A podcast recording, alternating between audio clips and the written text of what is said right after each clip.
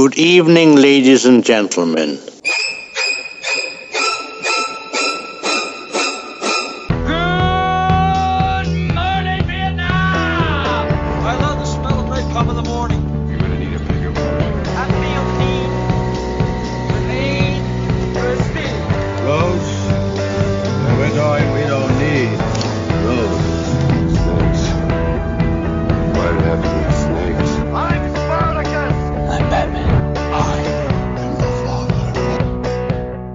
Hello, everybody, and welcome back to another episode of the Movie Scramble podcast. Today, we are going to be continuing our Hitchcock theme, where we're taking two Hitchcock films with similar themes and basically discussing them.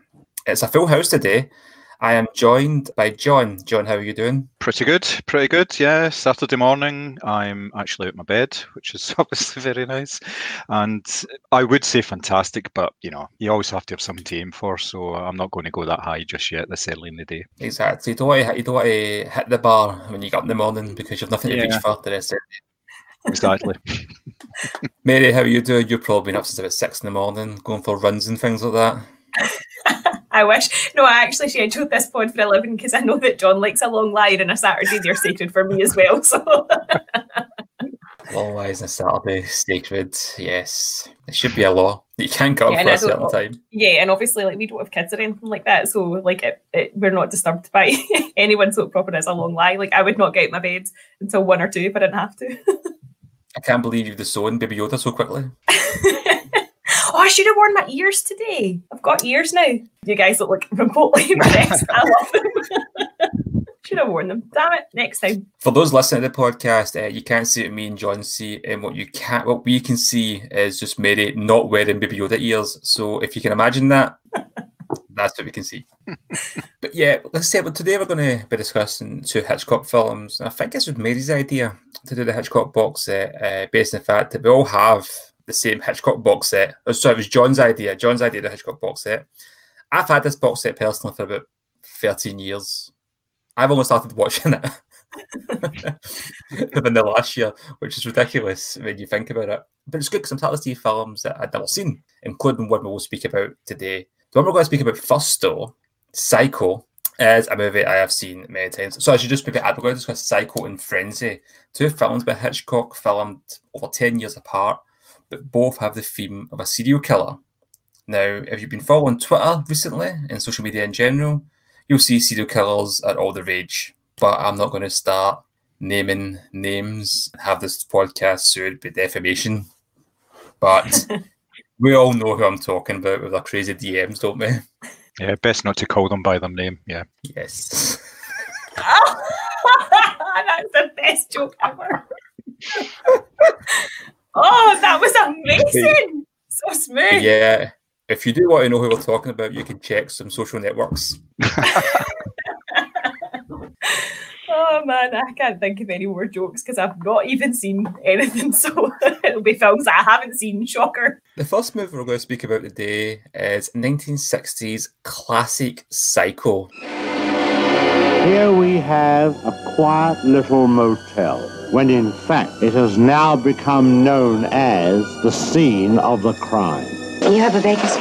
Oh, we have 12 vacancies. You know, this is the first place that looks like it's hiding from the world. I think that we're all in our private traps, clamped in them, and none of us can ever get out.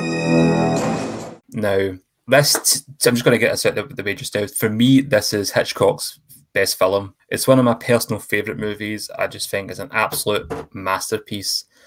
Before we start discussing the plot in that, are we going to discuss spoilers regarding this film? I only mention it because it's kind of like Empire Strikes Back. It's became such ingrained in pop culture that, yeah, there's people that aren't going to know about it. But if anybody's listening to this podcast interested in Hitchcock, chances are you're going to know the ending of this movie. Do we touch on that or do we try and skirt around it? I think we just go for it. It's like I say, it's so iconic. So many people know about it that it's probably one of the biggest sort of spoilers out there. So yes, it's it's not really revealing anything that hasn't been told a thousand times before. Excellent, that sounds good to me. So the plot. We start off with Marion Crane, played by Janet Leigh, and she works for a real estate agent. She's having some money issues. She would like to get married to her fiance, and she ha- and she's entrusted to deposit 40 grand into the bank. She gets this money in cash and she decides, you know what, I'm just going to steal this. And she just disappears. She makes a run for it. While on the run, you see her fall afoul of a local, I don't know if it's a sheriff, the sheriff's department, but local law enforcement who's suspicious of the fact that she's been on the kind of, she, she seems a bit kind of edgy, a bit kind of shady. But she manages to lose him and she's driving for a while, gets tired, pulls off at a local motel. This motel looks bit abandoned, doesn't seem to be getting much in the way of any kind of business.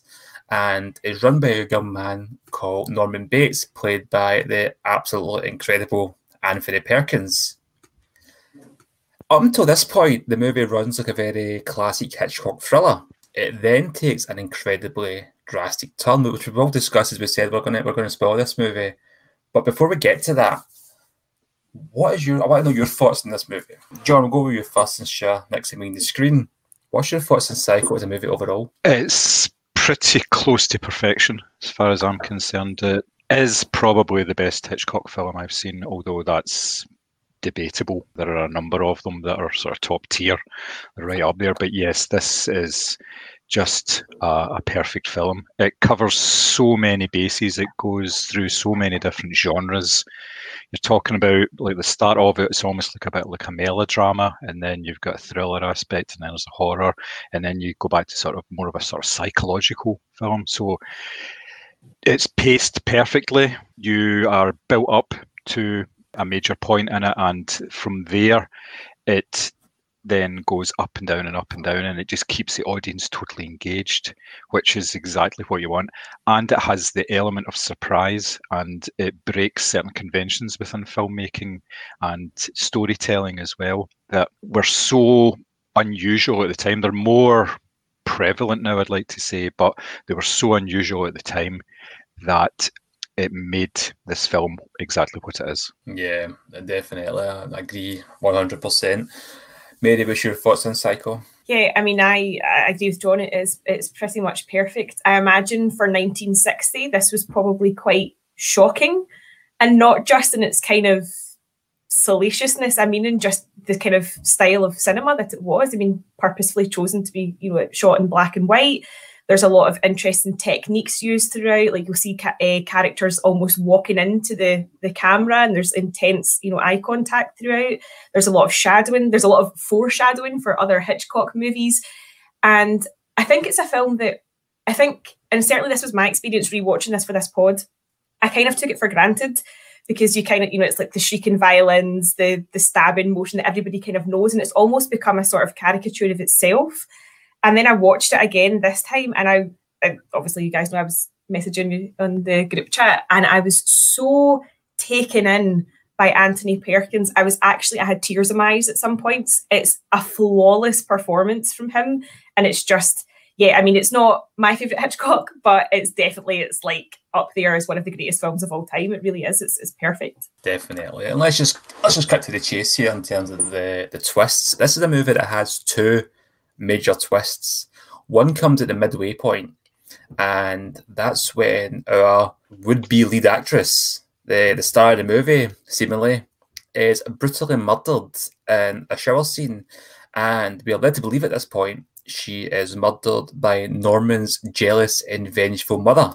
Now, when we first meet Norman, he seems like a very shy and fidgety kind of person, but when he speaks about his mother, who he lives with, it gets quite intense and we hear them having arguments with her up in the house, and his mother isn't happy with the fact that this woman could be there to corrupt her Norman and lead him away with temptation and stuff. So she takes it upon herself to remove that threat.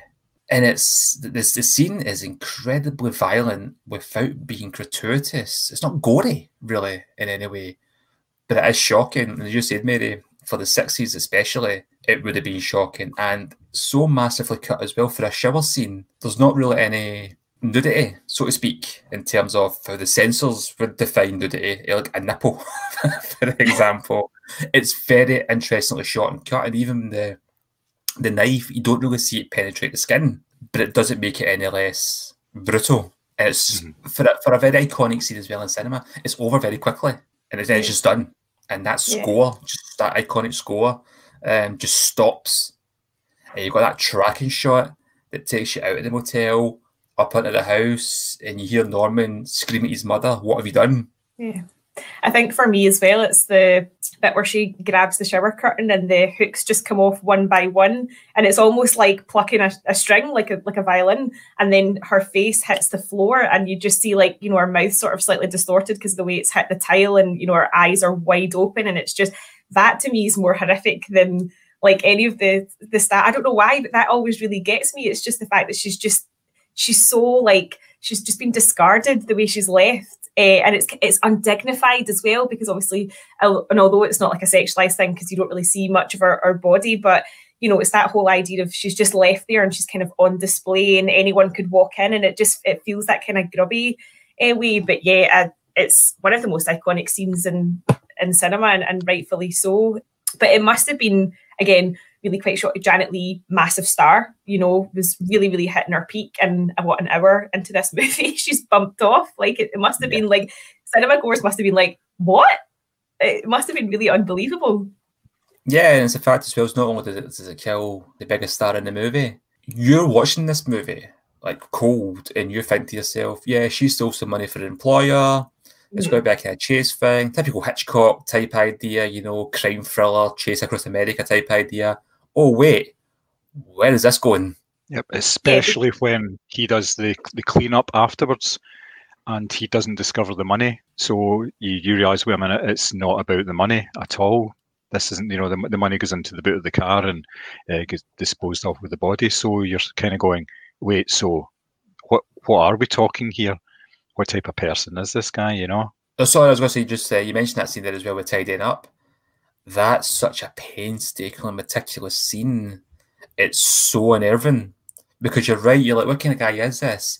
This isn't somebody that's doing this for the first time, Mhm. and but it's also somebody that's clearly shocked by the murder. He looks he's visibly distraught and upset, but he wants to protect his mother, as we're led to believe at this stage. Yeah, and I think that's the thing. Like, there's such a there's such a calm over it. Like, although he does appear like quite frantic and he's like gasping and he's kind of shaking as he's sort of dragging her out of the the tub or whatever, there is a sort of a kind of practical right. Okay, well, I'm going to get you wrapped up, and but and it, it does make you go, okay, this is a guy that's very very used to to taking after or looking after his his mother, as you say, and it, it sort of calls back that intensity of the the prior scene where you know Marion's making suggestions about, you know, you could go out in the world and you could be anything and you could meet a girl and that kind of, you know, steeliness comes over his eyes that isn't quite there up until that point. And it does make you wonder, right, okay, what kind of relationship does this guy have with his mother? And is she controlling him? You know, what because we're in the same position as Marion. We hear the insults coming from the house and him screaming in shock at what his mother's done, and you just assume, obviously, if it's your first time viewing, if you've seen it more than once, not you just assume that it's it's mother that's doing all the, the dictating as to what goes on in that motel. Yeah, you see the scene in the shower itself. It's everybody has the everybody remembers shower curtain being pulled back and the face is in darkness, you can't see, and the knife's there, and it's the score. But for me, the most the scariest bit of that scene is before when you see the door opening through the shower curtain. Mhm. There's no music. Mhm. It's just it's it's framed and you're watching it and although you've got um Janet Leigh in the shower, your eyes are drawn to this dead bit of screen. You're going, right, that's framed like that for a reason. What's going to happen there? And you just see the door open and the figure walking towards, and I think that is terrifying. That's absolutely terrifying. And this is a film that probably terrified people going to shower, for God's sake. I was going to say either terrified going in the shower or sales of shower curtains must have plummeted after this. Well, it's all feeding on Cold War paranoia and things like that as well. It was basically saying you're you're safe nowhere. You know, you you kind of think like if you think about it, when people get upset, they they run to the bathroom and have a good cry or whatever. So even the bathroom is out of bounds now. You just can't protect yourself there. There's there's nothing safe. You know, they can get you always. It's not. I mean, obviously it was done again with Jaws in the seventies. It wasn't safe to go in the water. You know, but this is even worse. It's you're in an enclosed space anyway, and it just just kind of heightens the fact that anything can happen to you, and it's it's not a pleasant feeling at all. No, I was going to say it's just interesting because at the start of this movie, you're like, she's automatic. Well, not maybe painted as a a, a villain as such, but she's clearly, you know, her relationship is with a man who's still married. They're sneaking around the motel. She's stolen money. She's on the run. So she's not necessarily like portrayed necessarily as virtuous, but and she seems more in command when she's having the conversation with Norman as well. She's a sort of woman of the world and more wise, and obviously she's been smart enough to like swap her car around and you know give a fake name and all this. So she's not necessarily portrayed as this innocent victim, but the minute she gets in that shower, she's you know obviously quite literally naked but defenseless as well. And as you see, as soon as that door opens, you're just like, you know, and you don't. The thing is, at the time, I imagine maybe people wondered, oh, is it somebody coming after the money, or is it you know because you've already seen Norman sort of looking through the little peephole? Is it Norman coming in to watch her in the shower? There was actually sort of no certainties as to who was walking through that door as well. And because the setup had been that she was a bad woman, it, it could have been any number of things. Yeah, and the whole thing you, you can mention money there as well is that uh, it's a plot, it's a plot device just to get the character to that motel. There is- Mhm. it's, it's not it's not actually part of the story. It's- Yeah. sorry, it's not, it's not it's not the main part of the story. It's not what the story is about. Mhm. It's a very good misdirection in a sense as well. And I think uh, I don't know if Hitchcock coined the term, but they call it a MacGuffin. Yeah, Yeah. that's right. Yeah. Yeah, they do the same uh, Indiana Jones as well. But yeah, I mean, it's like yeah you actually forget about the money after the murder. Yeah, I think up important. until that point, up until that point, it's still in your head because she had written a little note and she'd worked out how much she'd spent and stuff like that. So I think it's still in your head up until that point, and then it's almost like, as you say, it becomes like a totally different movie almost, and the money's totally irrelevant. yeah. a couple of stats for that particular scene. It took seven days to shoot it. It's 90 seconds long. It had 78 different setups and 52 cuts within Wow. those 90 seconds. And they brought in Saul Bass, the titles guy, to Yeah. aid on it as well, so that it would have this sort of really sort of stylish look to it. And the, the reason it got through the censors and everything, like you say, was because everything is left to your imagination. There is nothing there. You, you imagine more than there actually is on screen. And it's a device that has been used successfully since then, if you think about it. Like, so if Tarantino has used it to great effect with the ear cutting scene. If you talk to people about that, they say, oh, it was horrible seeing him gets his ear cut off and all that. And you say, but you didn't see anything. It's exactly the same here. You don't see, in fact, you don't see any blood in that scene until the very end of it. You don't see blood Yeah. going down the drain. You don't see blood on the shower curtain. It's only afterwards when she's actually lying in the tiled floor do you see a- just a wee bit of blood, and that's that's amazing. That's that's absolutely incredible. It's another reason why it was shot in black and white as well, because the censors were all over it. And of course, if you shoot in black and white, maybe the blood's not as obvious. But yeah, I mean, they had a lot of problems with the various, not just that scene. That was obviously the biggest issue they had in terms of censorship, but just the whole thematics of it and the idea of oh, I don't know if I'm allowed to. Oh, we're, we are doing spoilers yet, and the idea of a man dressing up as a woman as well, and how he was going to be sort of categorized and you know, the sort of psychoanalyst scene at the end was totally shoehorned in, and Hitchcock hated it, but they just did it because it, they felt like it would clear things up. And just, had, yeah, he had so many problems with this that he actually just became kind of like not disgusted with it, but there, you know, are rumors that he just kind of walked off set and told people to piss off, and he was going to do things his own way. And he just he became quite angry about shooting it because there were so many people telling him what he could and couldn't do, and he just wanted to make this really good scary movie as he saw it. Yeah, and this is a movie that wasn't very well received by critics when it came out. No. Which is, in, I mean, I know we've discussed this with many films in the past, like uh, The Shining, for example, how people look at it now as one of the most important movies ever made. But at the time, that was not the general consensus, and that's why sometimes you don't want to be too harsh on a film that comes out now because you don't know how it's going to be looked upon in 20 years' time. You just don't know. But the idea that the thing with Psycho as was interesting was it was a box office smash. It wasn't like The Shining, for example, where it failed at the box office and critics were a bit kind of not sure either. And now they're retrospectively look upon it as one of the greatest movies ever. Audiences love Psycho.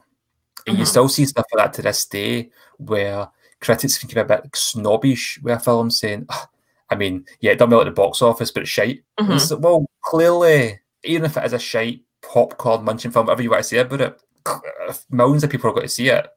It must Yeah. be doing something right.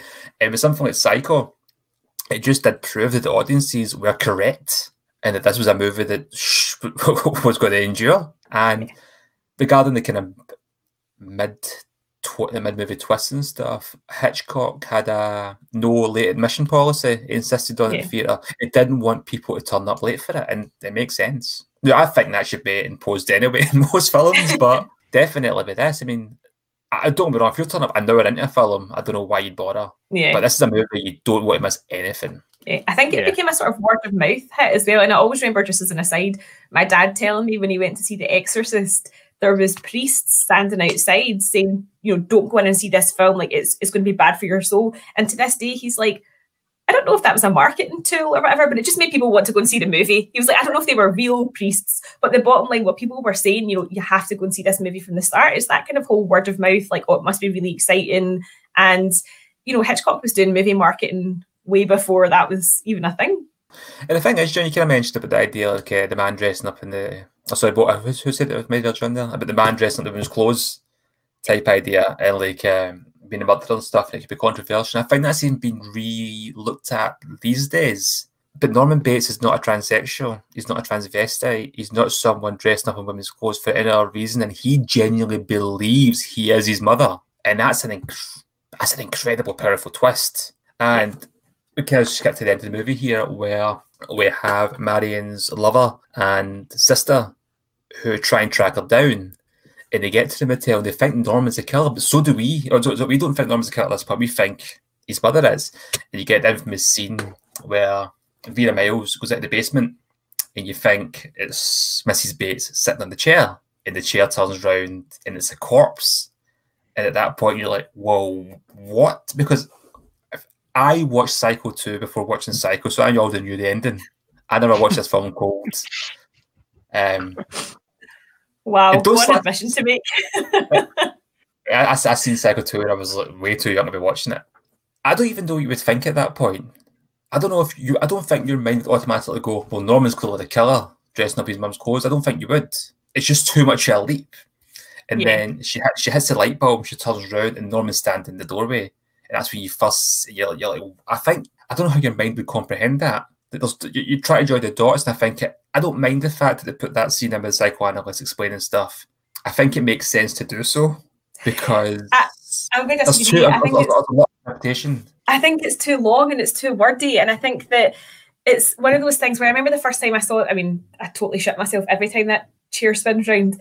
But I just kind of assumed because the first time I watched it, I remember like obviously Norman says like you know she had a boyfriend and it was a shame because you know he died and then his mom died. And I remember the more this went on and his sheaf got flipped around in the chain, I was like, Norman's bumped her off. And then you see him. I didn't make the leap to, and then he's dressing up as her. Like I just kind of thought, right, well, he's obviously bumped her off. But I think that I think they tried to make it out as a sort of like kind of psychosexual thing, like he was getting kicks out of dressing up as a woman in order to commit the murders. But that definitely isn't the case, as you say. It's you know he firmly believes that he is when he's in those clothes, he is his mother, and he has conversations as his mother. So I don't think there's anything untoward. But I always feel like that scene at the end is just you know explain it to me like I'm a viewer. Like I think it's one of those films where you can kind of draw your own conclusions from it, and you don't need that kind of shoehorned in. I suppose I need, I need to see it without that scene and see what they put in its place because I don't know how the movie would have been otherwise. Like for me, one of the most terrifying scenes in that entire film is the last scene when he's sitting at, when it's Mrs. Bates is taking over and Norman's in the cell with a blanket over him and he kind of shivers and it, it just kind of it looks it looks like a wee old lady.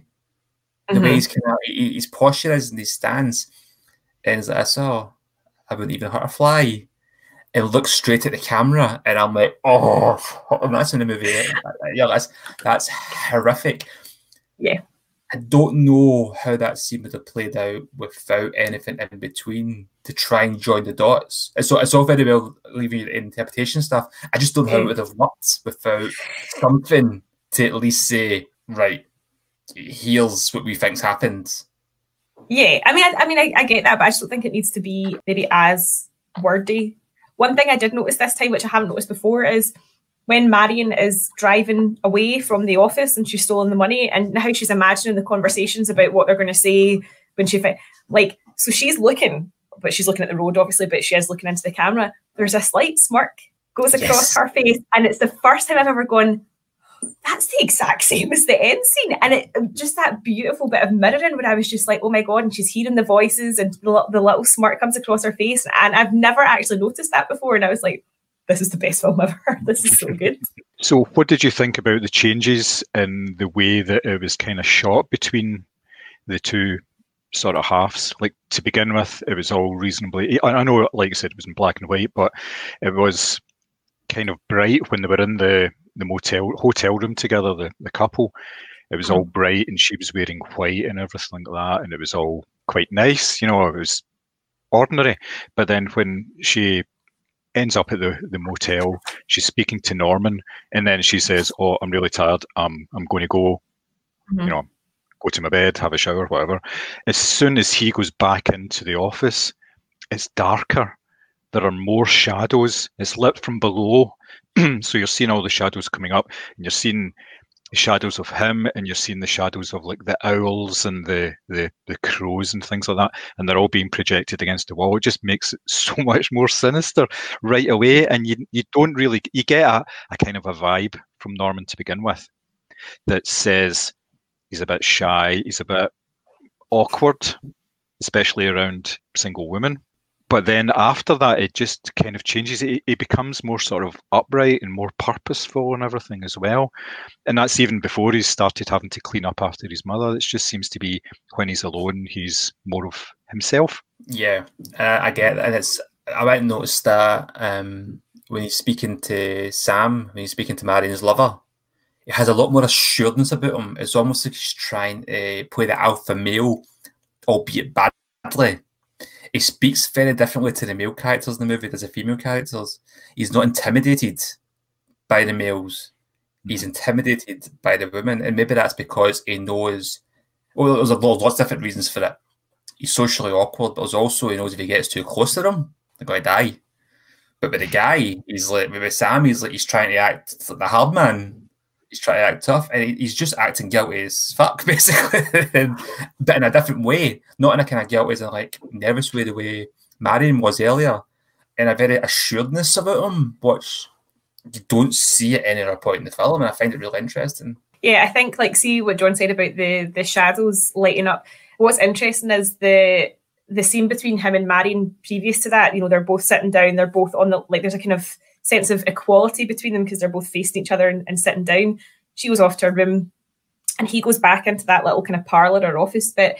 And as you see, it's all lit from below, and the shadows cast up the wall. And all of a sudden, it makes him look more sort of like ghoul like you know because of the the lighting and it obviously hits off like cheekbones and stuff and at that point although it's just like a kind of subtle change in the lighting then he just goes and moves the picture out of the way or whatever, and you see he's got the hole cut and you're like whoa this guy you know he's playing a blinder because 10 minutes ago he was fumbling you know he, he couldn't get his words out properly. He, he looked like he was you know had tears in his eyes when he was talking about being stuck there forever. And all of a sudden just that lighting change you get a totally different side of him as a, as a character as well. And yeah it's, it's so cleverly done. It's, it's brilliant. And that kind of mirror, that scene there who you're talking about, that mirrors the end of the shower scene as well, because when he's watching her, it's a close up of his eye that you get, and he doesn't really Mhm. blink at all. He's obviously just taking everything in, and then, as you say, at the end of the shower scene, you see Marion lying on the floor, unblinking for obvious reasons that she's not breathing either, you know. so yeah, it works particularly well that way. I thought. And also the thing with the birds as well is the birds was actually Hitchcock's next movie. But what I love about that scene where you notice them all on the wall is he talks about being stuck in a, a trap. And it kind of mirrors. I don't if you remember the speech at the start of the birds, where you know you're in your gilded cage, Melanie Daniels, and it's talking about being stuck in this particular life. And that's what I mean about there's so much foreshadowing for later films, and even the trick of looking straight into the camera. I mean, that's lifted straight out of Shadow of a Doubt, which obviously was a, a previous movie. But what I love about Hitchcock's movies is if you watch them all together, you're like, you. I mean, he's very much the auteur. He had so many different themes and little tricks and little looks to camera that you're like, this is just perfect, and I can just tell it's one of your movies, and this is why I, I love them so much. Uh, regarding the foreshadowing as well, it seems to like talking about taxidermy quite a lot, and we find out why he's so good at it. Um, Listen, I I really like. I'm torn because every time, as I say, when I watch this movie again this time, I was totally captured by Perkins. You know, his hands are shaking and he's talking about, you know, he's not had much of a life and there are kind of tears in his eyes and he just seems so pathetic. And part of me is like, is this a kind of nature versus nurture thing? Was his mother, when she was alive, so domineering that she's turned him into the person that he is? Or has he just always been a psychopath? And I, and I genuinely am torn because he does seem like, obviously, he's pretending to be his mother and himself. But that change in personality, he does seem to be genuinely two different people. So I'm kind of intrigued by, like, and I watched that Bates Motel, the series, and it didn't give me the answers I was looking for. So You're probably best watching the sequels then to Psycho. And I know we always kind of laugh at horror movies and that, but John, have you seen any of the sequels? I've not seen any of the sequels at all. No. See the second one. The second one, I don't, I've not watched the second one in a while, but I remember it being a very good film. It's set about 20 years after the first one, and it's um, Norman's been let out in a mental institution. I was going to say, how- like, how how is he back in society? Yeah. But okay, they let him out. He has nowhere else to go but back to the old house, and people are suspicious. Is he really? Is he really like sane? Is he really like um, re- reformed and stuff like rehabilitated? So he goes back to the house and everything seems okay. But then the killings start back up, and Norman isn't sure if it's him. He doesn't know if he's doing it or not. What? and it's basically him struggling with his own sanity. And I, I'd like to watch it again because I, I really enjoyed it when I watched it. I thought it was a great movie. Um, very interesting. It's good to see Anthony Perkins in the role again. A bit older, obviously, but he's still brilliant in it. He's still very good. The third one is more of a kind of like 80s slasher type idea, and it's fun, but it's not anything that the first movie was really kind of like. And then the fourth one's a prequel. So Sorry, it's what? It's Norman. Spe- it's actually like a. It's Norman speaking to a radio psychologist, Uh huh. and it starts to he starts talking about his past. So you go back to him as a boy, and it, get, it, will give, it will give you the answers whether you like them or not, regarding how he is, how he is. Okay. I mean, that's kind of that's piqued my interest slightly. But I would watch Psycho. I would watch Psycho too. I would recommend it. I mean, you would recommend like Psycho 14. like, let's be honest. Let's be honest. I'm not recommending the remake. Let's be. Let's not go nuts. Oh no, let's not go that far. Speaking of horror sequels, again, one thing I noticed this time is see the scene where Arbogast, the detective, is in the Bates house and he's walking up the stairs, and you just see him obviously climbing the stairs, and there's silence, and then all of a sudden, Mother just fucking shoots out from the right, and the violins are. Is that not the exact same as the scene in Is it Exorcist Three? With the nurse, it's literally just like somebody appears out of nowhere and you're just not expecting it, and all of a sudden there's another murder. Yeah, it's been used as a kind of a standard horror trope, I would say, especially in the 80s horror films. But yeah, not so much around about then. It was fairly unique, I would say. Wasn't Yeah, that that really makes me jump because mm. I can never get. It's like the when the body breathes in Seven. I can never quite get the timing right as to when it's going to come, and it always makes me sort of jump when it happens. Yeah, or the the body the the body in the boat in Jaws. Yeah. he's scuba diving it just appears in the whole and you know it's coming. And I remember like, I've, I've seen Jaws in cinema a couple of times as well. See this you, this collective jump, Mhm. and I remember Every I went to the la- every time I went I hadn't seen Jaws in cinema for the last time a couple of years ago, and it was somebody next to me that I hadn't seen the movie before, What? and it got to that scene, and oh yeah, it was great. It was great to experience. Did you see their soul exit their body as they left? Yeah, welcome everybody to the Movie Scramble Spoiler Podcast, where we spoil know. films from all all generations. So that's that's Yeah. the Simpsons with Mayor Quimby. The ch- and the chick in the crying game was really a man. It was a sledge. It was a sledge. Oh man, I remember like I got Gosford Park on DVD once. I was was it Gosford Park? Yeah. And I said to my dad, I'm gonna stick this on and he went, Oh, is that the one where so and so is the murderer in this? And I was like, Dad, I've not seen this. And he was like, Oh, sorry. Oh, you'll enjoy it anyway. Yeah. Great. My dad used to have a great obsession habit. I don't know what you want to call it. He would like to show me the end of movies. Why? I don't know why. And I always remember the two movies he would always show me the end of was uh, Breathless with Richard Gere mm. and The Long Friday Bob Hoskins. Oh, and Right. he's like, and I'm sitting, I've still not seen these films all the way through from start to finish. I don't have to. And well, he's like, oh, Long Friday, blah, blah, and he puts it on and shows me the ending. And he explained to me what happened because I obviously didn't know the plot. And I'm like, oh, that's bad. That's, that's quite a good twist there. Yeah. I wouldn't have seen that coming. Like uh, the sound of music. Surprise, the escape. we might as well just go for all of the big reveals. I think that's well, the sound that I'm not expecting the sound of music to have some kind of dark ending. To be fair, Oh, it'd be amazing if it did, wouldn't it? I mean, maybe, that- maybe, maybe that's how my dad showed me Psycho 2 first. He went, I could show you the twists in Psycho, but it take too long, so I'm just going to show you Psycho 2, which recaps the first movie in the first five minutes. And also lets you know that Norman's still kicking about. Yep. And after Oh, that, the what did they did they show you the crying game after that? Yeah, just say he's got a bobby.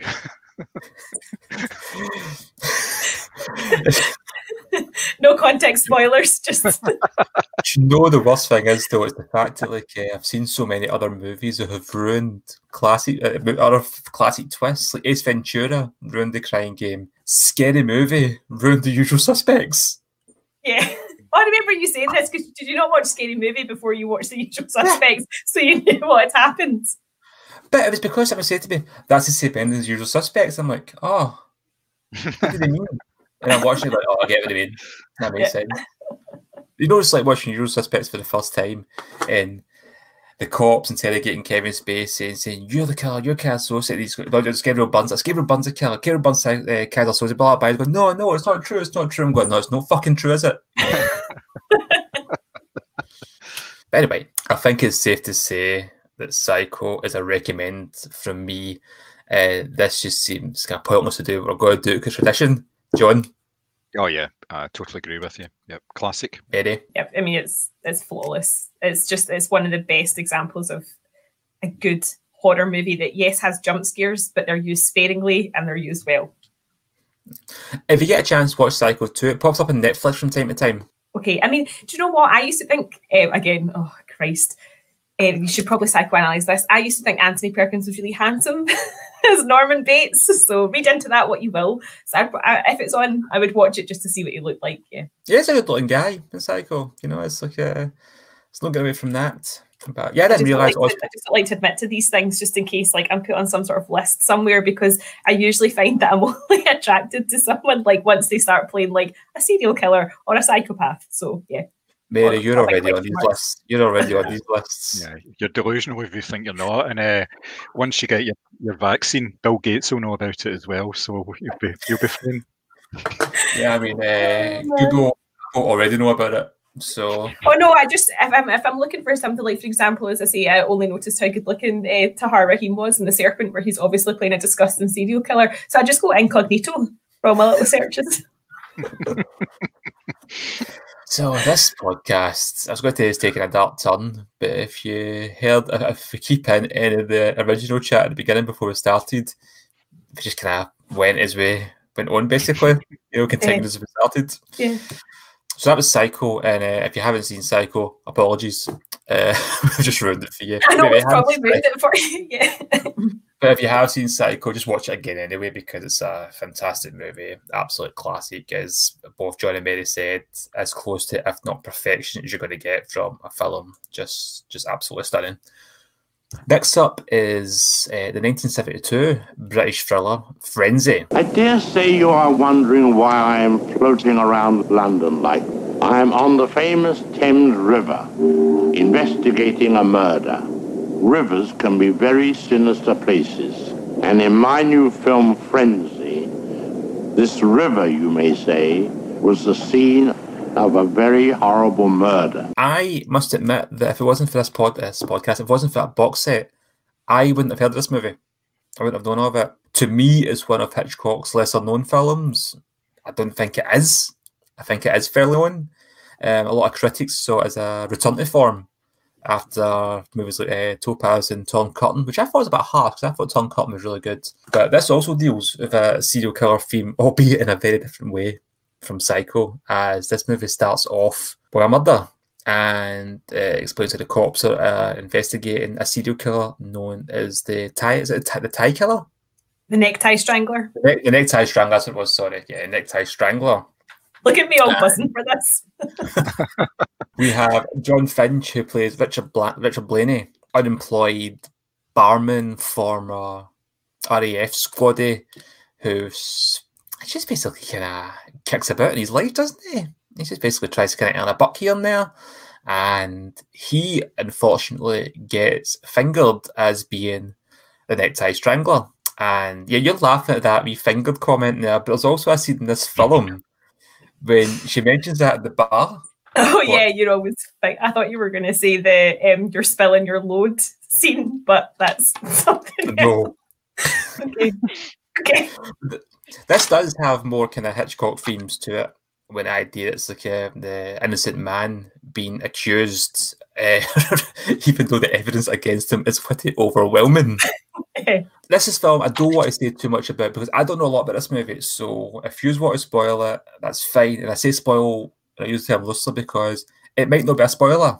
It could be part of the synopsis. I'm not as familiar with it in that idea. Um, I was watching this film completely fresh, completely cold. I had no idea what it was about. Uh, I had no idea who the killer was until I was watching that type of thing. But I enjoyed it.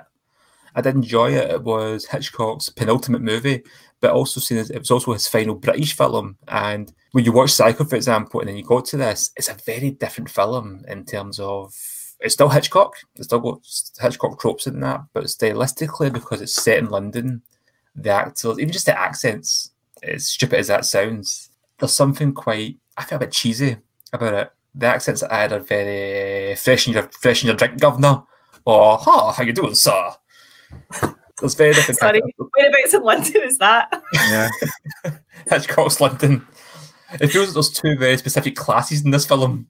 yeah, you've got your Barbara Lee Hunt who's got the clipped, like, you know, English accent, which is very like polite and everything's, you know, she says you have peculiar interests and that really like, you know, you can, her mouth barely moves, it's so tight. And then you have obviously like, you know, Bob Rusk who's like, you know, five bob for some apples governor sort of thing. Yeah. and Richard Blaney seems to kind of like straddle these two worlds. Yeah. Being a very educated, a very educated man that's clearly had a good upbringing, Mhm. but now kind of just kind of dosses about and try to sell money. But what did you think of this movie? If you just watch, I take it this isn't your first time watching it. Now, John, you've seen it before, yeah? Nope, never seen it before. Oh, this was uh, my yeah my first introduction to it. It's a very like you say, it's a very different Hitchcock film, and that's got a lot to do with the way that cinema had changed in the late '60s. I think more than anything else, there was obviously the uh, sort of new American cinema movement, which produced the likes of Bonnie and Clyde and all these sort of films that sort of followed on from it. The they were kind of classed as sort of new auteurs, really, weren't they? You're talking about Mario, uh, sorry, talking about Francis Ford Coppola and all these sort of guys. They they changed the way that films were made and the, the way that films actually looked. And Hitchcock obviously never one to sort of stand still. Pretty much did the same. He changed how the, the film looked. He went back to his roots in a way, and the fact that it was all um, seedy London streets and things like that. There, there wasn't much polish or varnish on this film when you look back in these sort of 50s and early 60s films, even up to the likes of Torn Curtain, which was all kind of glossy and, you know, they're on a boat and, you know, the, the Norwegian fjords and all this sort of stuff. It's nothing like that at all. It's kind of more seedy and everything. So, in terms of that, it was a bit of a departure. Yes, there were a number of accents in there as well. Obviously, not as many as Thomas of a Thousand Voices, but you know, there was a few. uh, I- I didn't know whether I was going to like this based on the first sort of 10, 15 minutes because it was an awful lot of professional cockneys uh, that were there as well. But it did really, really engage me after the, the sort of the initial sort of take on it, which I, I was surprised at. I, I really thought it was going to be a like a bit of a dodgy film, especially when I saw Jon Finch's uh, corduroy shoes. I was kind of going, how do you get away with wearing corduroy shoes at any time? It's just it's just never a fashion item. I'm sorry, but yes, I thoroughly enjoyed the film. It was almost like the the polar opposite to Psycho in terms of the way it depicted violence. Yeah. You saw everything. You did, you know, it was, it went from use your imagination to, way, hey, here's another shot of a breast, you know, that kind of thing. So mm. there, there was that, but that was again down to the the times as well. You're you're talking more sort of Sam Peckinpah kind of style of violence there, rather than using just what your own mind can conjure up. But yes, I did enjoy the film. I really did. Mary, Before so before Sorry, we on you go, go. I, I, I was going to mention is I was the same John the first ten minutes of this movie. I wasn't sure. I felt like I was watching an episode of The Sweeney. yeah, aye, yeah, an, an early version of EastEnders or something like that. no. Yeah. So bit we of was waiting for uh, Danny Dyer to rock up. I, was, I was expecting Arthur Daley to turn up at one point. I mean, Mary, you had seen this film before, so yeah, this I think this is maybe my sixth time of watching this. It was actually my dad is a bit of a Hitchcock aficionado, and he was like, "I think you'd." I don't know why. I mean, I think you'd really like this. It's probably not a compliment when you know what the film is like. He was like, but you know, this was Hitchcock's sort of, you know, love letter to like the fruit stalls of London that he grew up in. And, you know, it was the first movie I think he'd shot there since maybe The Man Who Knew Too Much. And it was just this kind of, yeah, it's almost like a goodbye to London. And he was like, I think you really like it. And then I watched it and I was horrified because you're right. It's everything that Psycho isn't. And I think that's kind of why I like it so much because from the outset, you know, the tone is set where you've got, again, this naked body floating down this like disgusting, like shit colored water. Like it's like grey brown and just floating down. And then you've got the barmaid who a couple of seconds later, where, you know, her eyes are all dancing and she's like, Oh, I heard he rapes them first. And it's all very like, it almost feels like not a carry on movie because that's too ridiculous, but it's almost feels like a sort of send up of a horror film because it's so ostentatious and it's like goriness or whatever, grubbiness, whatever you want to call it. And then it becomes this kind of it's not I'm going to disagree with you, so it's not really a typical Hitchcock in terms of the wrong man because Blaney is set up as this kind of like he's a bum. He can't keep a job. He's, you know, he has this girlfriend, you know, he's maybe taking money out of the till at the bar and he's helping himself to drink. He's divorced and he clearly has a really bad temper. Whereas, you know, on the flip side, you've got Bob Rusk, who's this this congenial sort of uncle type figure who I'll give you 20 quid and I'll give you a tip in the races and have a bag of fruit. And it's all this kind of like, so he's kind of, he is set up as a very, very believable suspect, whereas Rusk isn't. And I kind of love the fact that it's the necktie strangler because, like, if you think of a necktie, that's somebody who's maybe a gentleman and a wee bit more refined. And of course, it's the very thing that that makes him not so. But I love this movie. I love the way the silence is used throughout it. I love the the tension and the, the sort of big scene between uh, Bob Ruskin and, Brenda. And I just I think it's like if Hitchcock had had free reign throughout throughout his career and if he'd lasted a bit longer, I think he would have done more like this. I think it would have become more and more salacious because I think he liked to sort of titivate people and actually make them think about maybe what their own you know, kinks and preferences and dirty little secrets were. And I think if he'd gone on longer, he'd have done more like this. But I I love this film so much. It's it, to me, it's it's right up there as one of Hitchcock's best. I do agree with what you're saying there. I think um, this is like Hitchcock doing what he's always wanted to do in a way because he can get away with it. Mm-hmm. It's like his the censors of it are kind of relaxed now, so it's different kind of. Oh yeah, they'd had the carry on films by then, so like Yeah, boobs and stuff like that were all you know everything was fine. he's like, I can show nipples, excellent, get about out hen. Yeah. That's what it was kind of like. But yeah, that, that scene in the bar uh, made me kind of like raise my eyebrows a bit when we are talking about the rape. Uh, was it say something but if you're lucky or something? Uh-huh. And it's like, whoa, that's, I don't know, I don't imagine that being okay at the time, let alone now. But he said the way she kind of goes, oh, what you like? And I'm like, oh man, this pub seems crazy. yeah. But I mean, you're right. Like the thing about Richard Blaney as well is a very believable killer. It's, it's Mhm. possible. That's what I'm saying. The overwhelming evidence against it, even if it's circumstantial or not. But unlike Psycho, where it has this big reveal twist, the big reveal in this movie, if you want to call it that, happens really early on. There's not some Mhm. big that twist in this movie. You mm-hmm. find out who the killer is really early, and you know he's not the killer. So it doesn't matter how violent he is, how believable he is. You know as a viewer, he's innocent. But you keep thinking to yourself, but how's he going to prove this because he looks so guilty? Yeah, I just meant the setup between the two characters is quite Yeah. like the, although the reveal does come very early, the setup is very clearly designed to sort of throw you off the scent, as it were. Apparently, Michael Caine was offered the part of, of Bob Rusk and turned it down because he said the movie was disgusting. But can you imagine what that movie would have been like if it had been Michael Caine? Oh, I'd love it. No offense, no- no offense to Mr. Rusk, God rest his soul, but I mean, Michael Cage, you should do more films. Just, uh, He was probably doing uh, probably doing Jaws three at the time, busy. I think you'll find it was Jaws 4, and that didn't come until about 15 years later. So I mean, yeah, I mean, I think what's interesting for me is like that that whole extended sort of scene between Brenda and Bob. I think is really like I don't even know if you'd get away with putting that in a film now. Like it's quite it's really really graphic. As first time viewers, like I mean, I'm not that I'm not that doesn't shock me every time, but as first time viewers watching it, what did that? How did that play out for you guys? For me, I wasn't sure if it was just how it was shot or it was, I was trying to get some interpretation that it was some kind of impotent rapist because there was something very strange about it in the sense that it just seemed very pathetic as much as a threat Mhm. and almost like not pitying from a viewer point of view, but self pitying of himself. And I wasn't too sure if that was a deliberate style or it was just how it it looks now. But I thought it was a very graphic. scene. You don't you do see enough. Mhm. It is quite a horrible scene, but it's um yeah, it's it, it's- it goes on quite long as well. I mean, compared to the Psycho Shower scene, for example, which you say John is ninety seconds, this seems to go on a lot in a long time. And yeah, as a rape scene, of course, it's supposed to be horrible. Um, but I wasn't expecting to see it in a film, especially made in the early seventies.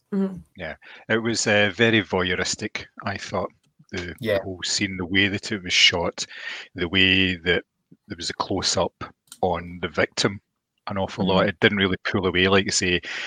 It kind of overstayed its welcome in that respect, and the I, I can see the the impotence angle of it as well. The way that the rage that he felt when he was doing this, I, I thought it was quite interesting. Even before then, his mother get introduced into the film? Did he not get introduced to?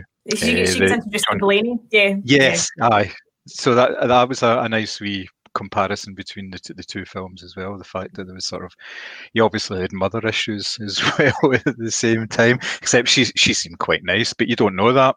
And you she was alive, so you know there Yeah, that. Frenzy two could be, you know, it could cover that whole thing.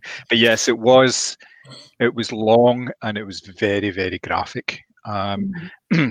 and I know you're not supposed to say you like it because it kind of it can paint a picture of the you. But yeah, it was it was shocking, and I think that's exactly what he was going for. And the times kind of allowed that to happen because the cinema in the seventies was a bit more open. They could get away with the fact that he was going for a more sort of adult audience in terms of box office and stuff. I think at that point he could do pretty much what he wanted in terms of the story because people would go and see a Hitchcock film and they would realize from the sort of pre-publicity of it that it is a a murder film. It is a lot more salacious. I mean, I, I don't know if you've seen any of the publicity materials for this film. You know how obviously in the first scene of the film you see the body floating Mhm. on the murky brown water, but in the, the the wee film that Hitchcock actually made for it, in the same way he did for a lot of them, it's him or a body made up to look like him floating in the water. So it's it's all that you get an idea then. Oh, this is kind of graphic. This is going to be a bit different as well. So yes, I I really don't want to say I enjoyed it because that's that's going to, it's going to haunt me. But No. it was very well done. yeah, I think it's there's no escape from it. It's very tight, so you can literally see the beads of sweat across his forehead. And as she's looking away to recite a prayer, it to me every time I watch it, I'm like, I, I need out of this room because it feels like you're very, very close in on, on this that's happening. Um, interestingly, I read that they censored that scene to the extent where obviously when she's strangled and her tongue's hanging out, initially Hitchcock wanted to have a trail of drool um, coming off her tongue onto her breast, and they said you can do everything else, but you can't have the drool, which is a very bizarre state of affairs. But I definitely I can see how apparently a lot like quite a lot of actors like turned down parts in this movie. Michael Caine obviously being one of them, Helen Mirren. And Hitchcock's own daughter as well, interestingly appeared in Psycho, but wouldn't appear in this because she said it was so disgusting. And I can see why people watching this movie, particularly for that scene, it does feel very, very grubby. But I think it's supposed to leave you feeling. I mean, it's not a pleasant thing that's happened. I think it's supposed to leave you feeling that kind of dirty way, almost as if you were in the room. Yeah, I just find it interesting the fact that maybe is, as you both mentioned, the idea is a sign of the times, but it's Psycho got mixed reviews at best, and this was a, a rave. And you compare how both films are, you'd think it would be the way about. You'd think this would be the one that would be kind of like shocking critics in that it shocked everybody else. Like Mhm. actors you mentioned there didn't want to be in it. It shocked us watching it, but critics were loving it. They couldn't get enough of it.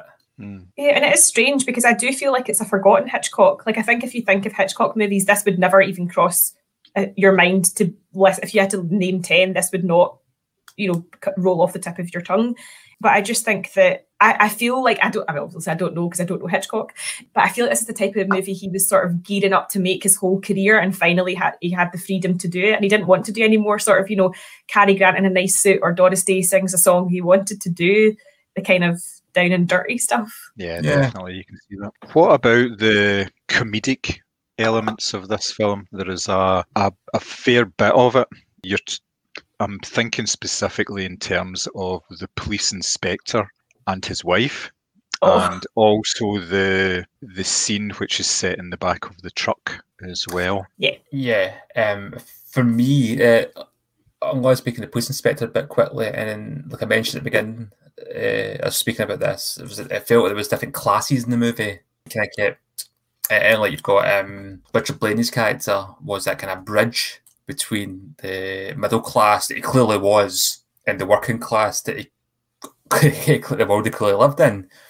And you had that with kind of inspector and his wife as well, and she's trying to kind of make him these continental dinners and that, but he's just wanting to have a full English breakfast. I don't know if it really added anything to the movie. I don't know if it was deliberate kind of themes that were in, put in it. I don't know if it was just trying to kind of add some sort of light relief so it wasn't totally distressing the entire time. But I didn't mind it. I, I found the scenes quite humorous. I thought I, I found it quite funny personally when she's serving him the dinner and it looked horrific and it's like the fish head soup and stuff or the wee tiny sparrow and things.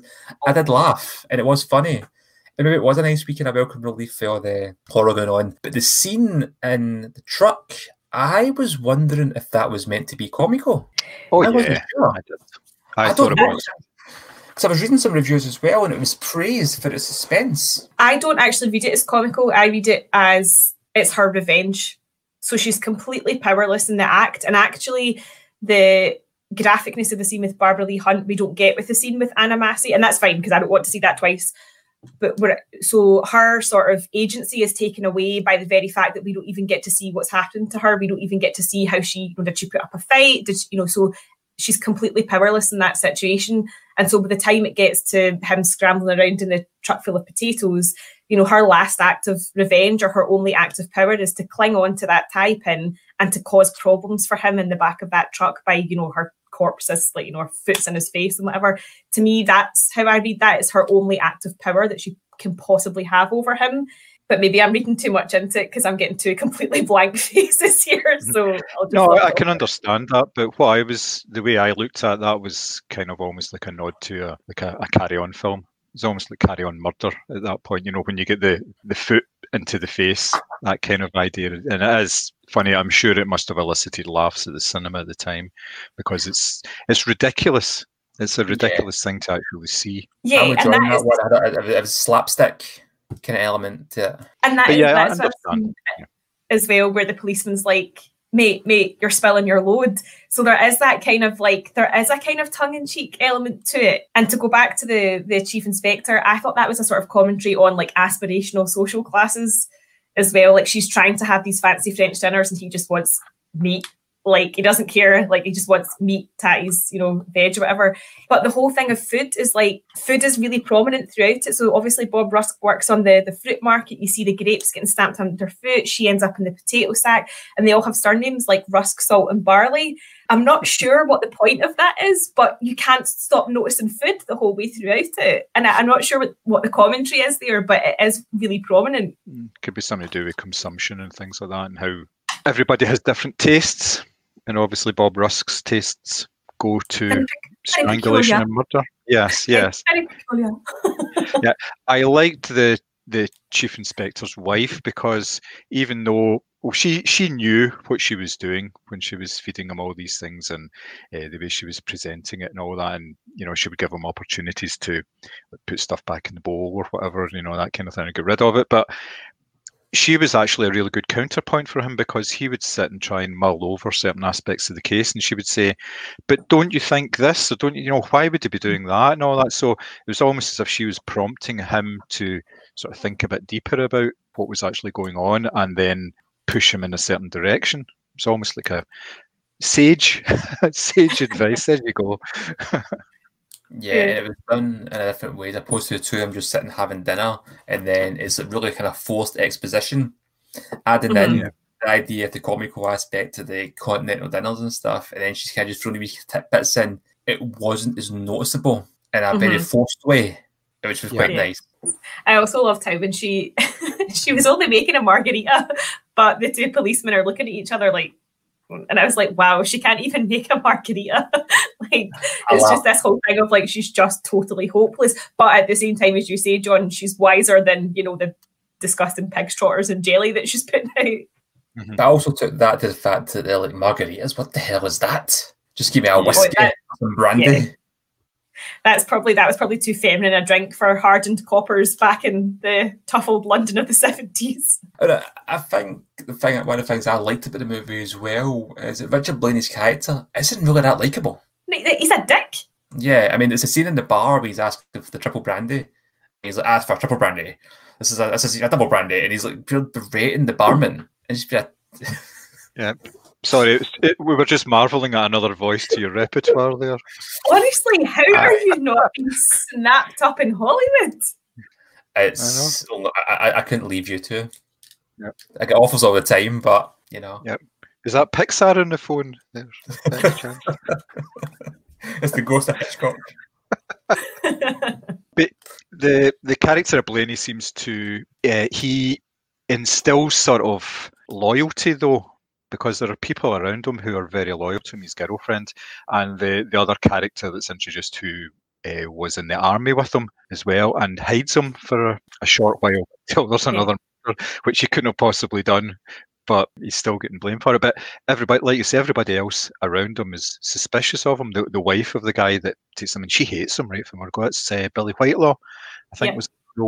She hates him. She, she she's got no time for him at all. She doesn't want him there, and it's a case of like really just get out of my house. You know. Mm. What do you think of the the idea that in order to get away, that they were going to go to France? you know, it, so far away. You know, let let's escape to France to get away from it.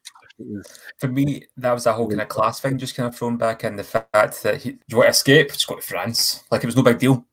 Yeah. It was no big deal for people of that sort to just go to Paris. But I'm assuming Paris, you know, they mm-hmm. probably it was France though. Um, it didn't seem a big deal. I know London and France aren't necessarily a million miles away from each other, but still, it just didn't seem like that big a deal for them just to cross the cross the channel and hide mm-hmm. out in a, a city with its own kind of mystique about it, and especially back then, probably did look more kind of a higher market. France, is- mm. especially Paris, has definitely got that kind of allure about it, that mystique. Yeah, it was further away at that time because we didn't have the Channel Tunnel, so Yeah. it was more difficult to get there. And like I say, yeah, it was a class thing.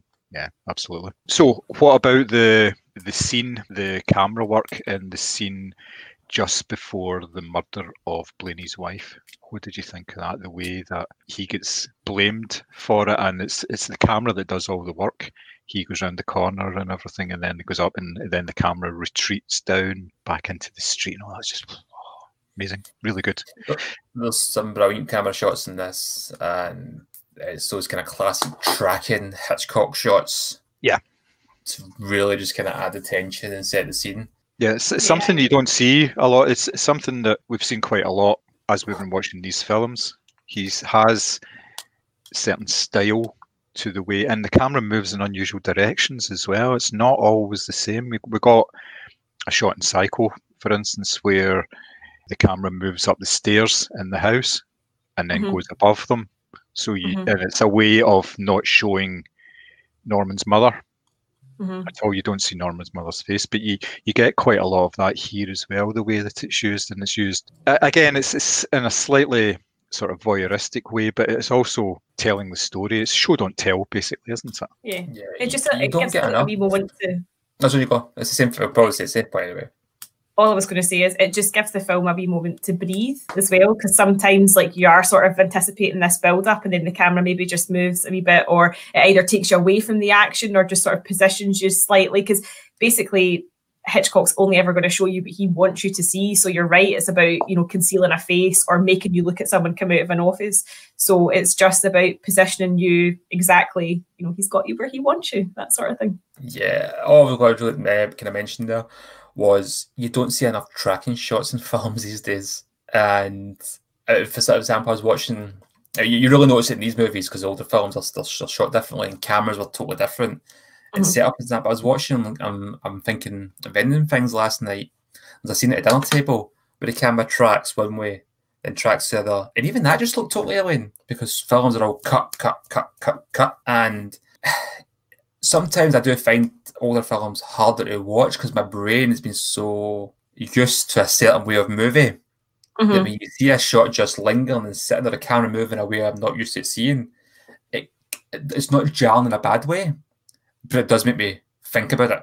Yeah, it does. I take think- about, it, it will take about the film slightly because I'll be thinking about the camera shot, Mhm. but that's not a bad thing because that's how films are, were made. Yeah, and I think sometimes it's used for like so. For example, when Rusk takes uh, Anna Massey up the stairs, and you're you're in front of them, so they're coming up the stairs towards you, and then all of a sudden the camera backtracks right back down the stairs, and you're like, wait a minute, no, don't go in that room, and you're literally like you're trying to. It's almost like you're trying to get back up the stairs to sort of warn her, and I think it is. It's used in a way as you see, like it would have been like cut, cut, cut, and it's like that. He just allowed the sort of scenes sort of breathe, as I say, breathe in and out, or just take you into the action or take you out of it. And again, you only ever get to see what he wants you to see. And I just think it's it's so well done and so cleverly used. And it's just and yeah, you're right. I have been noticing a lot more shots of stairways ever since we started watching Hitchcock movies, but it's there and it's it's, it's always used really well. I think. And that's the particular you're talking about, Mary, when it goes back onto the street Mhm, and everybody just kind of go about their daily life, totally unaware this brutal murder's happening mhm. right next to it, and that is really unnerving. Yeah, It's the, how he does it is it's great.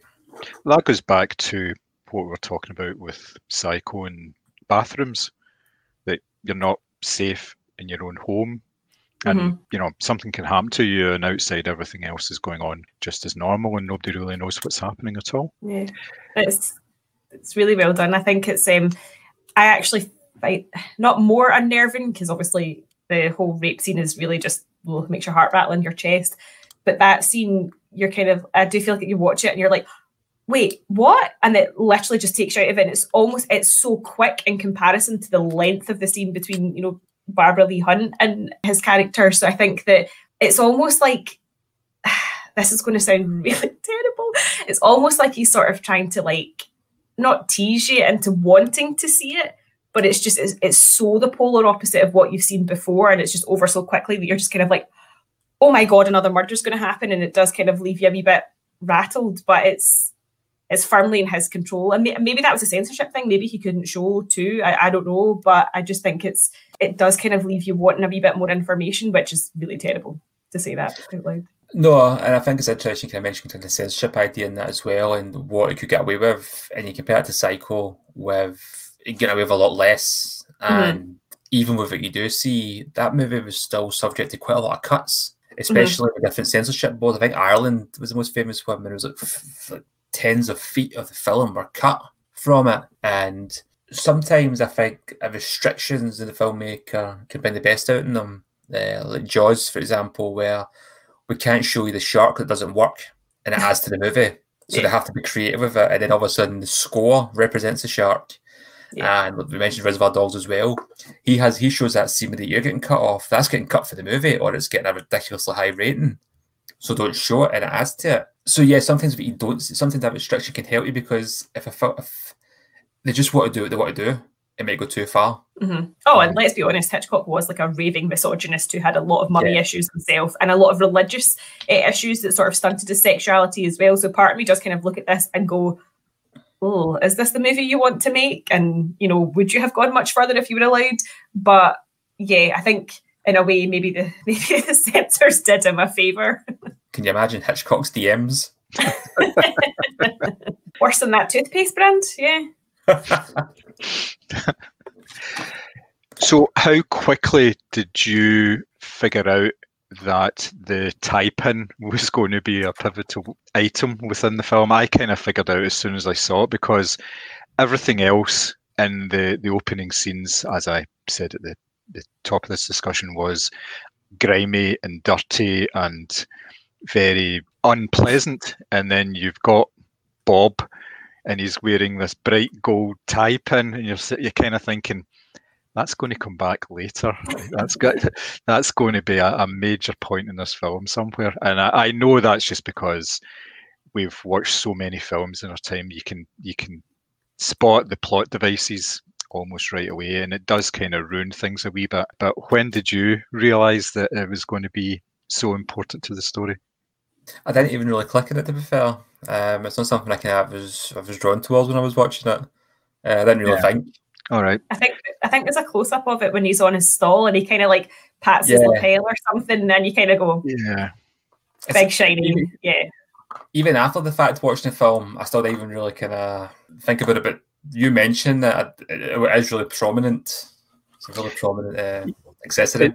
It seems kind of strange, doesn't it, that somebody who uses uh, ties to kill someone uh, would put himself in that position of having a, a tie pin that he might lose at some point. How many ties does this guy go through? You know, it's People at Tie Rack be like, "Sir," or I don't know, if they'd be like, "Car, Governor, you were in here last week buying six ties." um, oh, you've got a challenger now, Thomas. For the, the No, because all- artist of the year. No, because all of my accents are just me in a Scottish accent saying things phonetically. There's never any skill to it. Um, that's okay. It's no Sean, no, no Sean Connery. well, he famously said, if you can't do it, don't. It would be a distraction. And I feel like my vocal talents would be a distraction on this podcast. But I'm just kidding. What I love about the type in scene super quickly is see when he goes back to the potatoes and, and he's in the truck and he's like, it's the first time you kind of see him like grimy because he's like quite well polished and he does have the, the dazzling type in. And what I love about it is, you know, her hands are around it, like, you know, fuck you, you're not getting this back. And he he really lets go, he really lets rip. He's like, You're a bitch, this is, you know, and he's calling her for everything. And it's just like, wow, even that she, you know, the fact that she's clutching on to the tie pin that you helped murder her with, this is her fault. And I just I feel like that's when you get to see the sort of real character because he's he is well polished and he's very congenial and he almost sort of skips about and he's got a plum in his hand and he is that kind of like walking like a proper cockney as it were. And that's the only time you see him really kind of disheveled and dirty and you know he's he's obviously lost a little bit of like the one tiny bit of glamour that he has on his brown suit. And I just I kind of love that contrast with him for the rest of the film. But yeah I mean John yeah you're right. The minute the minute you see it and it does kind of stand out again against the sort of brown suit or whatever he's wearing you're just like hmm that tie pin and it's the necktie strangler Hmm. apart from Simmy who was just too busy like practicing his accents Yeah, he was Yeah, probably practicing his Mexican accents at that point. I was I was taking notes from the movie, but not for the podcast. um what do you guys think oh sorry on you go There you go. No, all I was going to ask is the only thing that bothers me about this film is, in fact, not the only thing, because obviously there's lots of things. The only thing that bothers me about this film, the main thing, is the ending. I find the ending really, really like ambiguous and sort of not tied up and not kind of like I don't feel like anything's really resolved. Like he sort of walks in and tries to what he tries to hit what he thinks is Rusk under the covers, and then the policeman walks in, sees him, you know, beating up a body on the bed. There's blood everywhere, and he just goes and waits for Rusk to come back in with a big suitcase. Now Rusk could easily just go. Oh my god, he was homeless. He's broken into my house and he's murdered someone. I was just coming up the stairs because I was going on holiday. Like it's so like nothing is tied up. And even though you know that Rusk is the guilty party, for me it's so frustrating because I don't I don't feel like you see justice. You see, I, I just took it as being the opposite. The idea, kind of like uh, the cop knows at this stage because at first when the cop walks in, I can imagine going, "For fuck's sake, mate, I'm trying my best to give you the benefit. I'm trying my best to give you the benefit of the doubt here."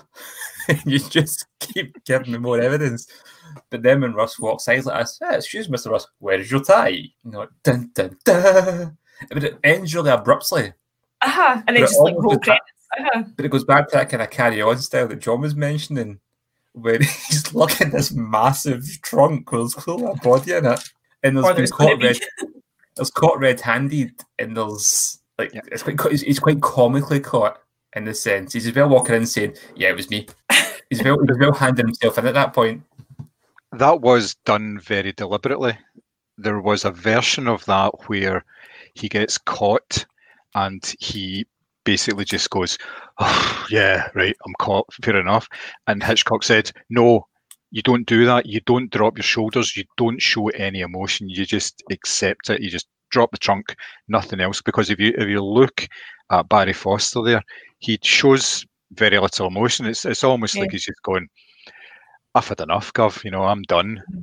I, I've tried to cover up my tracks as much as possible. I can't do any more." And he's just, yep. It's probably it's probably a weight off his mind, to be perfectly honest. So that's the way that they kind of approached it. That it was very ambiguous and it just ended because, you know, why would he show remorse? He, he's, he wasn't remorseful at any point during the film. And if you think about it, the very last scene, he was trying to cover up the latest one.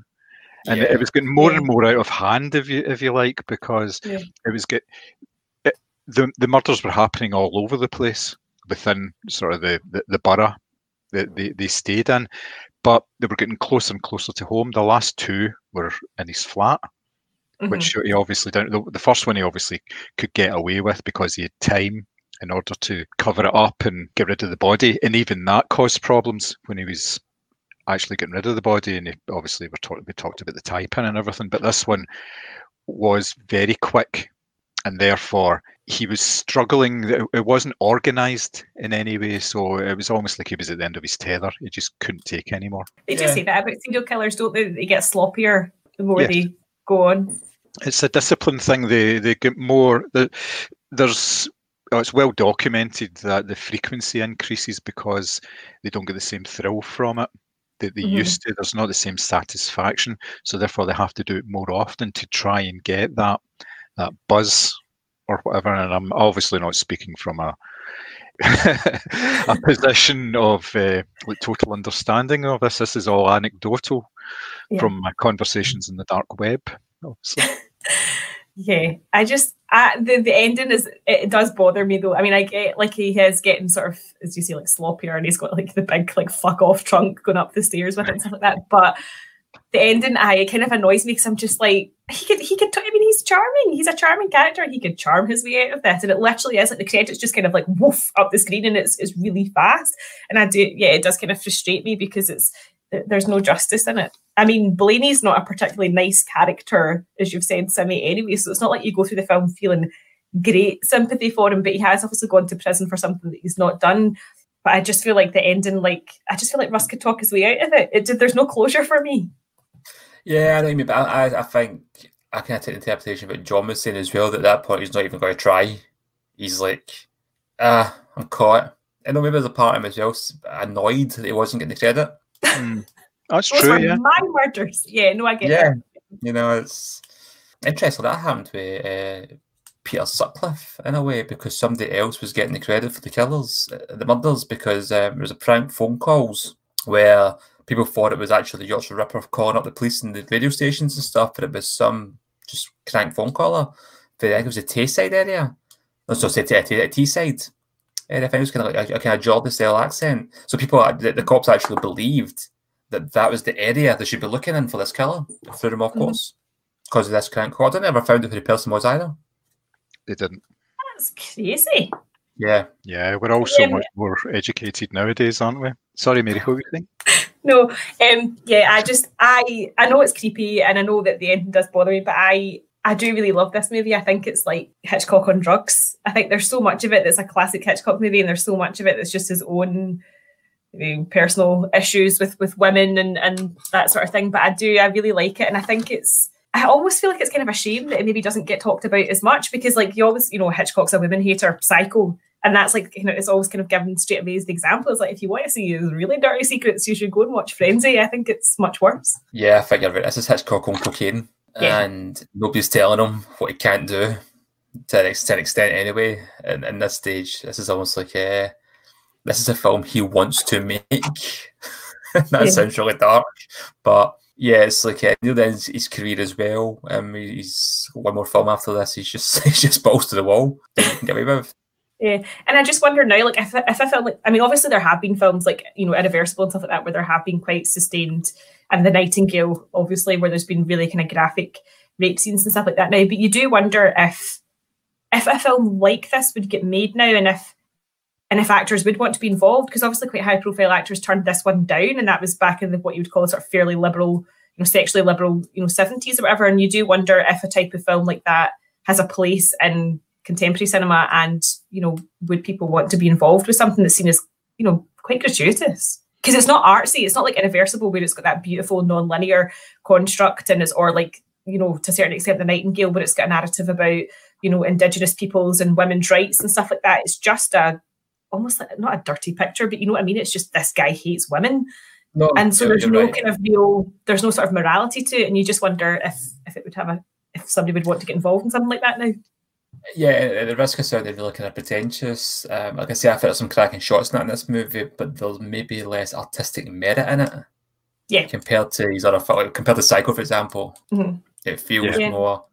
I wouldn't say as far as a grindhouse movie, but it's probably not far away from it. True. Yeah. It would be difficult to get something like this made now. It really would. It wouldn't be tackled in the same way. Just I I, I think you're right. I, I couldn't see it really happening now in the, the way that it's been presented back in 1972. Yeah, and it all just kind of comes back to that barmaid who gets like really excited about the fact that these women potentially get raped, and that's what always kind of sticks in my head. Yeah, and there's that scene at the, the pub when she talks about getting fingered. I'm like, did I hear that right? But there I are- think but I- Yeah, I feel like though that there is a lot, like as I say, the, the spell your load thing. The fact I feel like there's lots of sexual jokes in that, and I think that's quite deliberate. I don't think that I don't think you've misheard that or misinterpreted that. I think that's quite a deliberate like. Did he just say that? And then you're like, oh yeah, he did, and that kind of sets the tone for this the movie. Yep, totally. Well, it's very it's a very interesting film in the way that it is of its time, but at the same time, it kind of transcends transcends it in terms of what British cinema was in the early seventies. It is very grimy and gritty and dirty, as mentioned. But I liked it. I'd never seen it before. I'd never heard of it until I saw this box set. For me, it's a Road Hitchcock film, but like I said at the start of this, it's very critically acclaimed. Saw it as being one of his a return to form, so to speak. But yeah, I would recommend this, John. Totally, yes. Uh, as I said, I went into it with sort of negative feelings about it from the first 10, 15 minutes and what I'd read about it. But yeah, thoroughly enjoyed it. It was a, a, a very, very good Hitchcock film. And yeah, I would recommend it for anybody, especially Yeah. a nipple guy. Yeah. Yeah, I feel like you got a nipple. Yeah. This film does not disappoint. Yep. Yeah, no, I, I this is this like fifth or sixth watch for me. I really love this movie. It is it's, it's Hitchcock on drugs. It's dirty, it's grimy, it's grubby, and I kind of love it for that reason. Interesting. I'm trying to kind of it's like Psycho's kind of like uh, Hitchcock meeting the family, and then this is like uh, this is Hitchcock in the sheets. Psycho in the streets, frenzy in the sheets. There we go. That's what I was trying to say.